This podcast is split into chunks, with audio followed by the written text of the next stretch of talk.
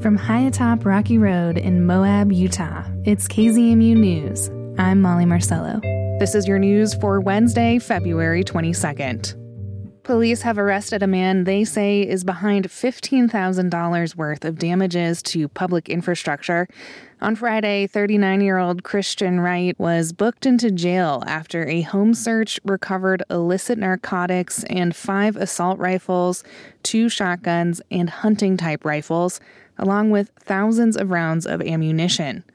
Also in his possession, close to 5,000 custom made stickers.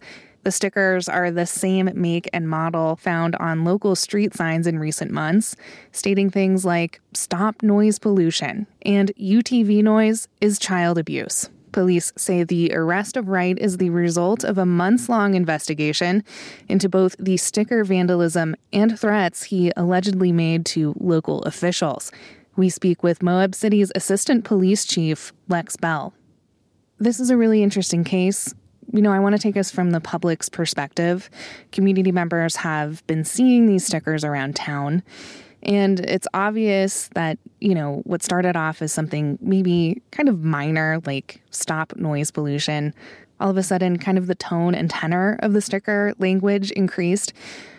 You know, why did police begin investigating some of the larger issues that could be associated with these stickers? including the possibility that their suspect could not only be a danger to themselves, but to other people? Well, the case kind of was approached from a couple of angles. The, the initial angle was the threats he started to make against local government and the local officials and National Park Service. And then along with that, of course, there was vandalizing signs and putting stickers on. It seemed to me, and I think probably most, that as the two sides of that investigation continued, both sides started to escalate. On the threat side of it, you know, there were those initial threats that were made late last summer and a lot of written documents that we obtained and you know things that he had said and, and threatened to do and then information from friends and sources saying he's buying a bunch of guns He's not in his right mind. He's talking about hurting people or himself. We were very concerned and worked as diligently as we could to find any excuse we could to go contact him and see if we could get him some mental help, see if we could get him somewhere that could keep him until he was in a stable place. It was challenging in that to work a threat case like that where there are kind of indirect threats via email or messenger or whatever they might be it's hard to have enough information or, or to get a judge to give you a search warrant and then if you just got um, people saying well yeah he's buying these ar-15s and he's preparing for this or that he's, he's not a restricted person at this moment so that's not illegal it's scary uh, there are a lot of people who own guns that probably shouldn't own guns, uh, but they can legally do so. So that angle, that was that was a, a difficult situation. And Chief Garcia, one of his biggest priorities is that we prevent violence in our community. And the best way that we can prevent violence is through threat assessment and investigating all crimes in a thorough, complete, and professional manner. Thus, we started to work hard on both angles and found that the sticker angle may be our best way to stop all of what was going on, if that makes sense. Which is kind of interesting that stickers would be easier than the other.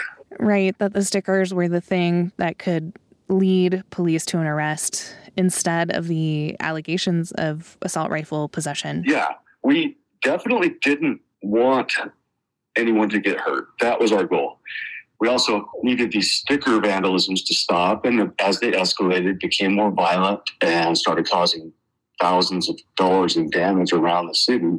That's something we just can't tolerate. We had an idea who was doing it, but it took a lot of work and a lot of time and a lot, a lot of man hours for us to figure out who was doing that. When we did, it happened to be the same individual who had been making threats, who we had heard was collecting guns and stockpiling things, and whose drug use may have started to to get a little bit out of control. And thus, we, we were able to write a search warrant on the house for those stickers because we had a felony amount of damage at that point that had been done by the stickers on stop signs where a lot of times the whole sign had to be replaced. Um, as we were removing the stickers, the person putting the stickers up started using super glue on the back of them, gorilla glue, and putting them on the stop signs. Then when they tried to remove them, pulled the reflective tape off of the sign and ruin it. So it was it was really a big community problem. You mentioned mental health. Um, I feel like that's the underlying piece, probably in most threat assessment cases. You know, what to do about connecting people to badly needed mental health resources. You know, I'm curious if you have any thoughts on that in relation to threat assessment cases. I have a lot of thoughts. I do think that um, the whole criminal justice system and our state and our country are, are deficient in the way that they are able to handle mental health issues when it involves crime.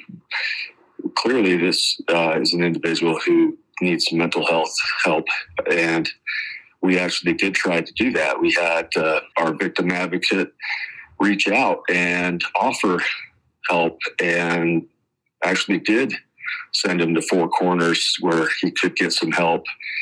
Um, but we can't force people to follow through. We can't force people to medicate if they're asked to do that. Uh, so it's, it's a challenge. And mental health, I think, contributes to a lot of crime. But our hands are kind of tied in how, you know, how to approach a mental health issue. There's only so many things we can do. Certainly, there should be better and more options. I don't know the answer. I just know that we need something better. Thank you so much for spending time with us, Assistant Chief Bell. Do you have anything else that you'd like the public to know about this case before we go? Once again, to reiterate, it started as a threats case. We knew he was he was buying guns, and the plans that we were hearing about were very, very scary to us. So we conducted the most thorough investigation that we could complete and we were able ultimately in doing that to solve a couple of different crimes but also possibly prevent a lot of violence and a tragedy so we're happy that, that it worked out that way we're not happy about all the damage and, and, and things around the city and what a scary situation it was for those who maybe were threatened in the past and we hope that this is a way for us to get him some help that's Moab's Assistant Chief of Police, Lex Bell, on the investigation and recent arrest of local Christian Wright. Wright is facing felony and misdemeanor charges related to threats and vandalism.